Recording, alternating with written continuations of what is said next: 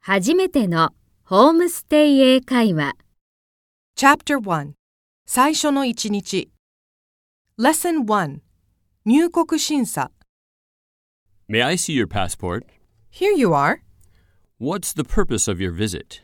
I'm studying at Greenwood High School in Colorado How long will you be staying? for three weeks. Where will you be staying? I'll be staying at my host family's house in Denver. Okay, that's fine. Enjoy your stay. ミニ会話 Do you have anything to declare? No, I don't. Yes, I have a couple of things. Here is the form. もっと話そう It's my first time. I'm an exchange student. I'm studying abroad for three weeks. I'm sorry?